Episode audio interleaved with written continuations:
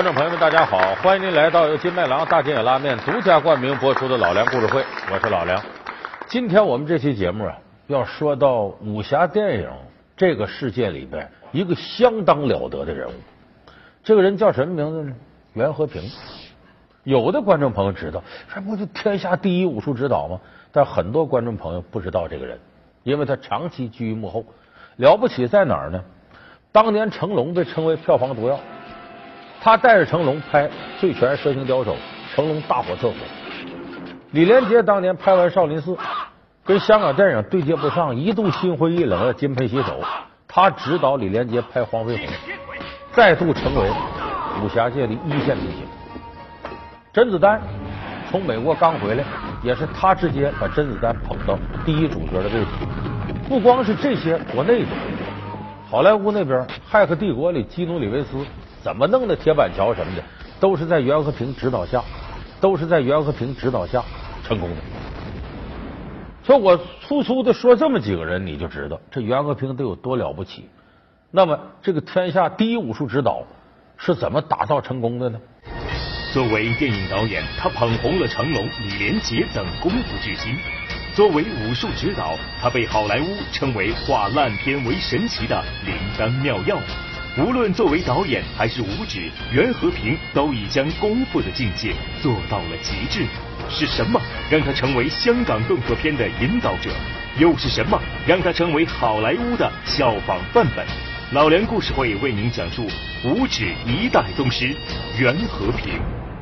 这袁和平啊，家世不凡，他爸爸呢叫袁小田。我说这名你要不知道呢，你看看《醉拳》里头。成龙的师傅长得其貌不扬的，有点胡子那小老头，苏乞儿乞丐，那个就是他爸爸袁小田。师傅，快完了，这么快？嗨，用小点杯子从上面快下来。啊，快点！袁小田呢是京剧武丑出身，跟这个成龙啊、洪金宝的师傅于占元呢关系很好。所以袁和平当年呢，也到七小福班子去学过，但是袁和平是带艺同师，他爸爸本身功夫就高，所以不算是这个七小福系列之内的。但是成龙他们也得管他叫师哥，有这么一段交情。这个袁小田呢，不光是习武功夫高，教孩子练武，文采也好，喜欢呢读庄子啊这类的先秦诸子的东西。所以打小呢，请私塾先生呢教自己的七个孩子呀，《三字经》《千字文》《百家姓》啊，《学庸论梦》啊，《庄子》啊，《道德经》啊。所以袁和平打小呢，称得上文武双全。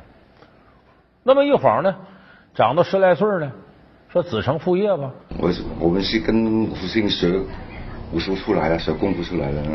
那他到片场拍电影呢，就带着我们啊，看看武行啊，这样从武行开始做。都自己揣揣揣摩了，自己看啊，怎么拍啊，啊，怎么设计啊，自己用脑筋自己自己想的。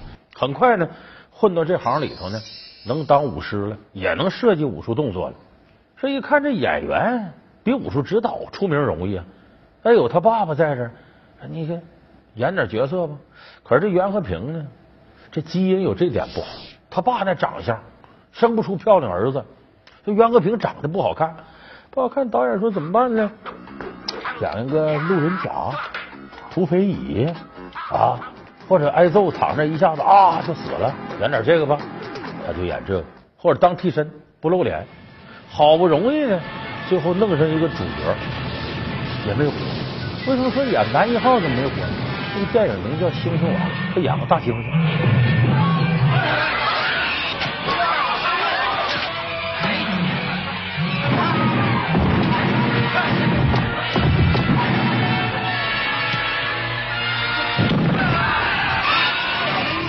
全遮着呢，那能活吗？所以演来演去呢，袁和平对自己呀有点心灰意冷，说：“看来我真不是演员这料，干脆吧，我就踏踏实实干我的武术指导。”原来的香港早的功夫片，到了七十年代时候没人愿意看了。为啥？从李小龙之后，李小龙七三年死的，香港的功夫片呢就是硬桥硬马的，反正全是武术纪录片，一招一式就跟那个讲解似的，给你拆开这么的，大家看着很闷气。所以功夫片在那时候呢进入了个低谷，袁和平说：“我正要研究武术指导，没用武之地。说那什么片子好看呢？哎，当时香港电影里有一类票房很高，就是许冠文兄弟的鬼马喜剧，像半斤八两这些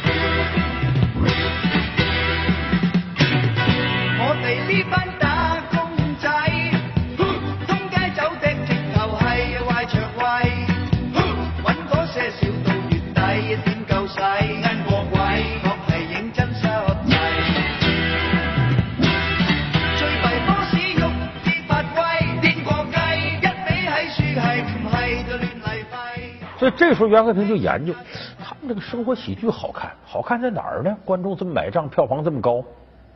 说我这我能不能把这武术加里头？这不行，生活喜剧我加点武术不成家庭暴力了吗？这不合适。哎，他想来想去琢磨，我把功夫的元素揉进里头，变成喜剧呢？就这功夫本身打就可乐行不行呢？研究剧本就研究到了《醉拳》和《蛇形刁手》这两个剧本。说我找谁演呢？香港当时已经成名的功夫影星，包括什么在那时候狄龙啊、姜大卫这些人。没人愿意接这个戏，为啥？毁形象！你这不小丑吗？我能接这个戏吗？说想来想去找谁呢？哎，找成龙。他为什么找成龙呢？他有了解。我刚才说在七小福那他也学过，跟于占元，就发现自己这个师弟成龙啊，古灵精怪的，经常好搞笑，身上有喜剧天分。哎，我挖掘你的喜剧特质，我给你设计怎么打的好看好玩。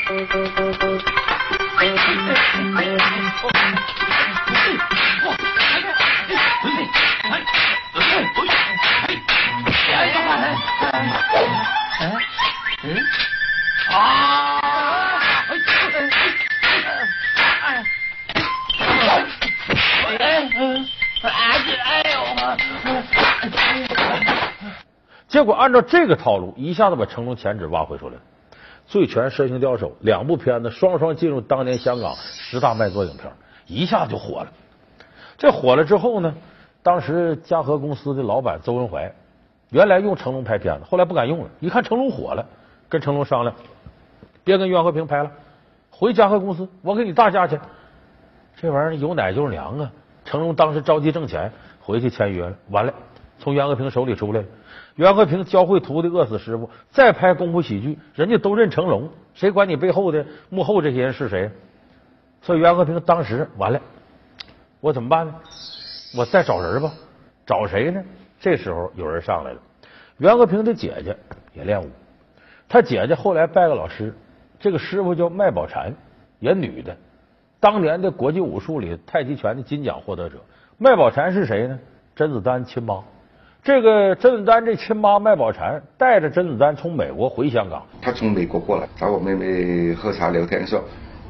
想他儿子想跟我拍电影，知道吧？就呃问我我妹问我可不可以，我说好，啊大家见个面呢，喝茶见个面。那我就见完面以后，我就说啊，你会什么学过什么武术？你练一次给我看啊。就找一个地方，他啊，我就他练什么打拳拳套啊啊刀啊啊还有棍啊，他练练给我听，我啊看，我觉得。哎，还可以是练个武术跟你的功架。袁和平说：“好啊，为啥呢？香港没这类型的。就是甄子丹呢，不光是传统武术拳拳到肉厉害，甄子丹有格斗技法，就现代的自由搏击，包括跆拳道都会。啊！而且甄子丹秀了一段街舞，你看我这跳舞怎么样？”说这话，这哪年？一九八二年，甄子丹是六三年生人，那年他十九岁，回香港。所以这个时候，袁和平一看，可造之材，我给你打造吧，度身定做，给甄子丹弄了一部电影。这里电影的风格是什么？继续是功夫喜剧，照方抓药。但是这个功夫喜剧可不像成龙那种比较土的功夫喜剧，加上洋范儿啊，现代的舞蹈啊，都市什么这些。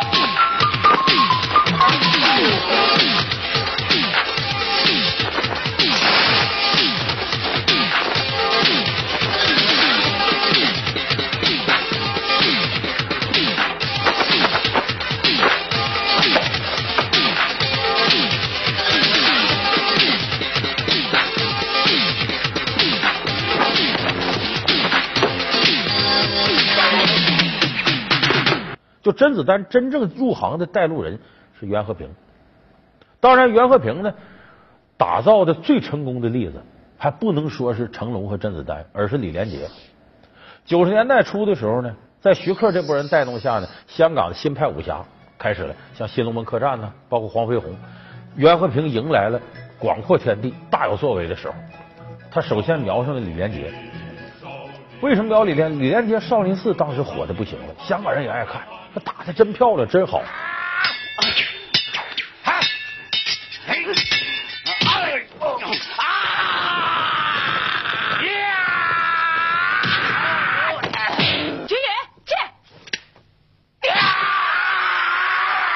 可是李连杰到香港发展呢，连拍了几部戏，什么南北少林呐，什么这个这个少林小子，都是延续少林寺里觉远和尚的路子，没有新意，所以香港的观众看来看去有点腻了。这时候李连杰连拍几部戏没找准路子，有点心灰意冷了，说我到这本来就水土不服，拍戏还不痛快，不想干了，要金盆洗手。袁和平找到说：“你可别灰心，你可是不可多得的人才。”我合作那么多工作演员，我觉得李连杰是真的一流，不，因为他懂得武术太多了，你讲什么他都懂，他都知道，他好像一个功夫字典一样，他什么都懂啊！他是一个难得的人才，是吧？徐克拍黄飞鸿，我给他做武术指导，我来重新让你的打焕发出生命力。这时候袁和平呢，给李连杰呢弄了三招。第一招呢叫反其道而行之。什么叫反其道行之？大伙记得《黄飞鸿》里边呢，甄子丹和李连杰有一场打戏，俩人在船上小小的船舱里打起来。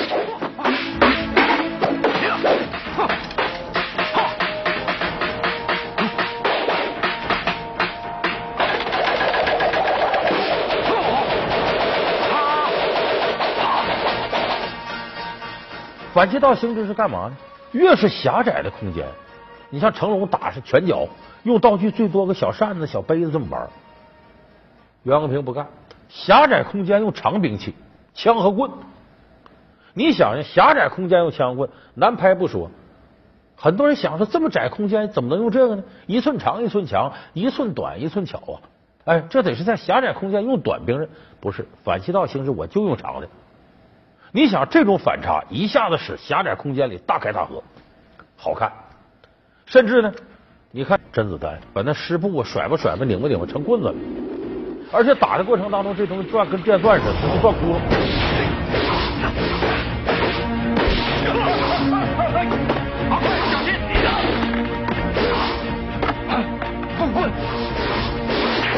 很多观众看了这个新鲜，太漂亮了。成功了！老梁故事会为您讲述五指一代宗师袁和平。老梁故事会是由金麦郎大金野拉面独家冠名播出。第二招呢是跟徐克合力呢打造杂技派的武侠片就是原来这个刘家良当功夫指导的时候拳拳到肉，哎，这架到哪儿崩崩拳打到哪儿，炮拳打到哪儿，劈拳如何，全是准的，高度写实。我这不写实，像杂技一样。比方说黄飞鸿最拿手功夫什么？佛山无影脚，无影脚怎么踢？有人说起来从哪儿意想不到方位，什么手是两扇门，全凭脚打人。袁和平说不对，都不这么踢，在空中连续出脚。李连杰一听傻了，不对呀，武术队没学过这个，在空中踢一脚之后，人就得落下来了，踢不出第二脚。为啥？你想出第二脚，你发力点在哪儿啊？没有建立点，你怎么发力？袁和平，你管那么多？什么发力点？发力点？你就这么玩，你就啪啪连续踢，然后呢，吊威亚的方式给你吊起来，啪啪踢，然后再用后期特效加。结果我们现在在黄飞鸿里看到的佛山无影脚，就是李连杰起来，哒哒哒哒哒哒，连踢多少脚？出去！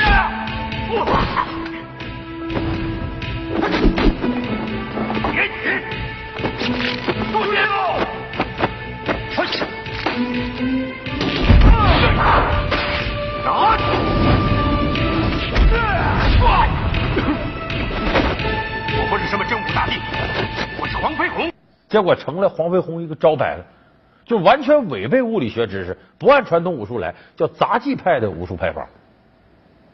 所以这是他给李连杰出的第二招。第三招呢，不是你这相就不能拍功夫喜剧。你看平常逗人乐，要是个喜剧明星要逗你乐，你有心理准备，可能他的包袱使的很高明。但是这人平常板着脸孔，他要一旦要逗你乐，你乐的都不行了，因为你没想到他能逗你乐。好，就用李连杰这个范儿，平常不板着脸孔吗？大侠也幽默，露出可爱的一面。你像黄飞鸿他这么拍，方世玉他也是这么拍的。后来你发现李连杰能搞笑了，原来那九远和尚这一脸的这个家仇国恨，一脑门子官司，你看着都是打打打杀杀杀，哎，这一下变得活泼可爱了。尤其那方世玉拍的，黄大玉呢？他死了。死的？怎么死的？该死的。不该死？那要我看。花成辉你也认得？老爸，回来了。老爸快闪！我也要来了。你是男人？废话，你不是男的。不要乱动啊！哎呀，过来，再过来，我杀他！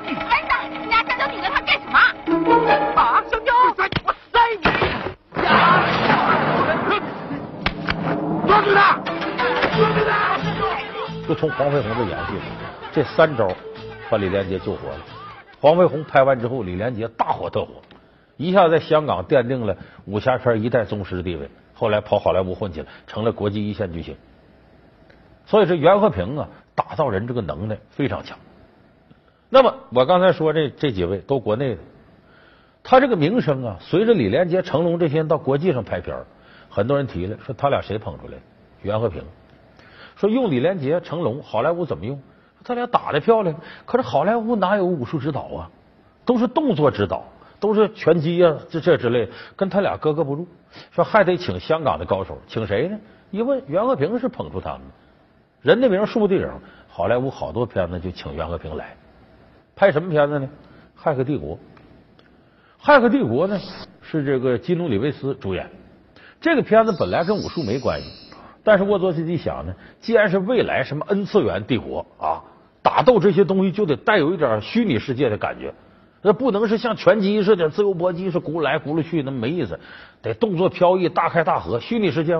想到了中国武术，把袁和平找来了。他说想把我们中国的那那种武术跟他们美国的科技融合在一道啊，可能有点新的东西出来。我觉得哎，是一个新的路线，可以跟他合作成绩的。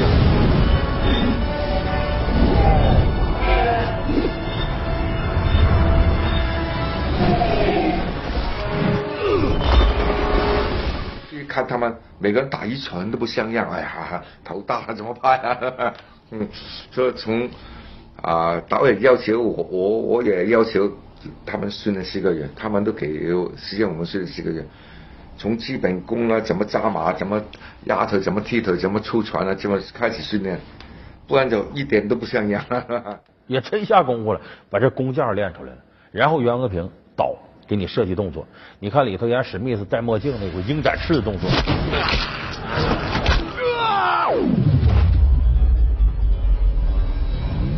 包括最炫的子弹打过来了，金卫兵在唰下腰一个铁板桥，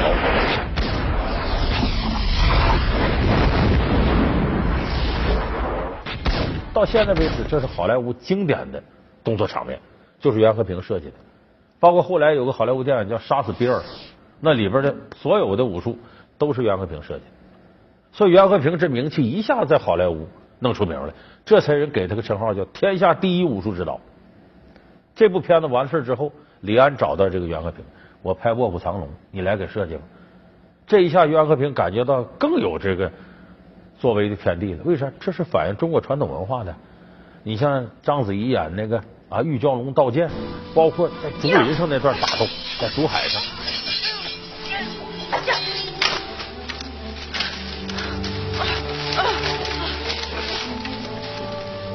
还有杨紫琼夜间夜行，那个敲鼓那点儿在城墙上走，全是袁和平。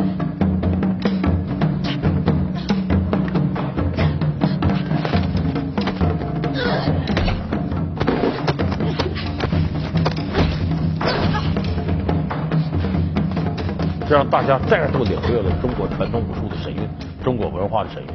甚至《卧虎藏龙》得了这个奥斯卡奖了吗？袁和平也因此凭这个拿到了这个小金人。所以，我们今天说这个天下第一武术指导袁和平，绝非浪得虚名。这个人是真有能耐，但是他是天下第一武术指导呢，却和绝大多数的武术指导不一样，很另类。说他哪儿另类呢？我们看拍电影在片场，说谁脾气最大？他说导演呗，他负责任呢。电影是导演的艺术，他来气了骂这骂那，谁也不敢不听。不是，在电影片场是武术指导的脾气最大。为啥？一个他习武之人，本身脾气就暴；再一个，经常得接触一些没有武术底子的演员，短时间之内还得让你符合导演要求，你得快点练。那电影是急活，耽误几天，这就费用老大了。所以，往往武术指导呢。就在现场脾气很大，你咋这么笨？你奔姥姥家去了？狗熊他妈怎么死的？笨死的！天天你听片场里骂这话的，就是武术指导。可是袁和平从来没有这时候，他跟任何一个演员合作，演员都会感觉他在顺着你。你说你这腿踢不这么高吧？那你手能不能打这儿？能？哎，那咱就先这么拍，然后一点点让你腿提高。他全是这种顺着毛捋的一种方式，就先顺着这个演员，然后把你的长处调教出来。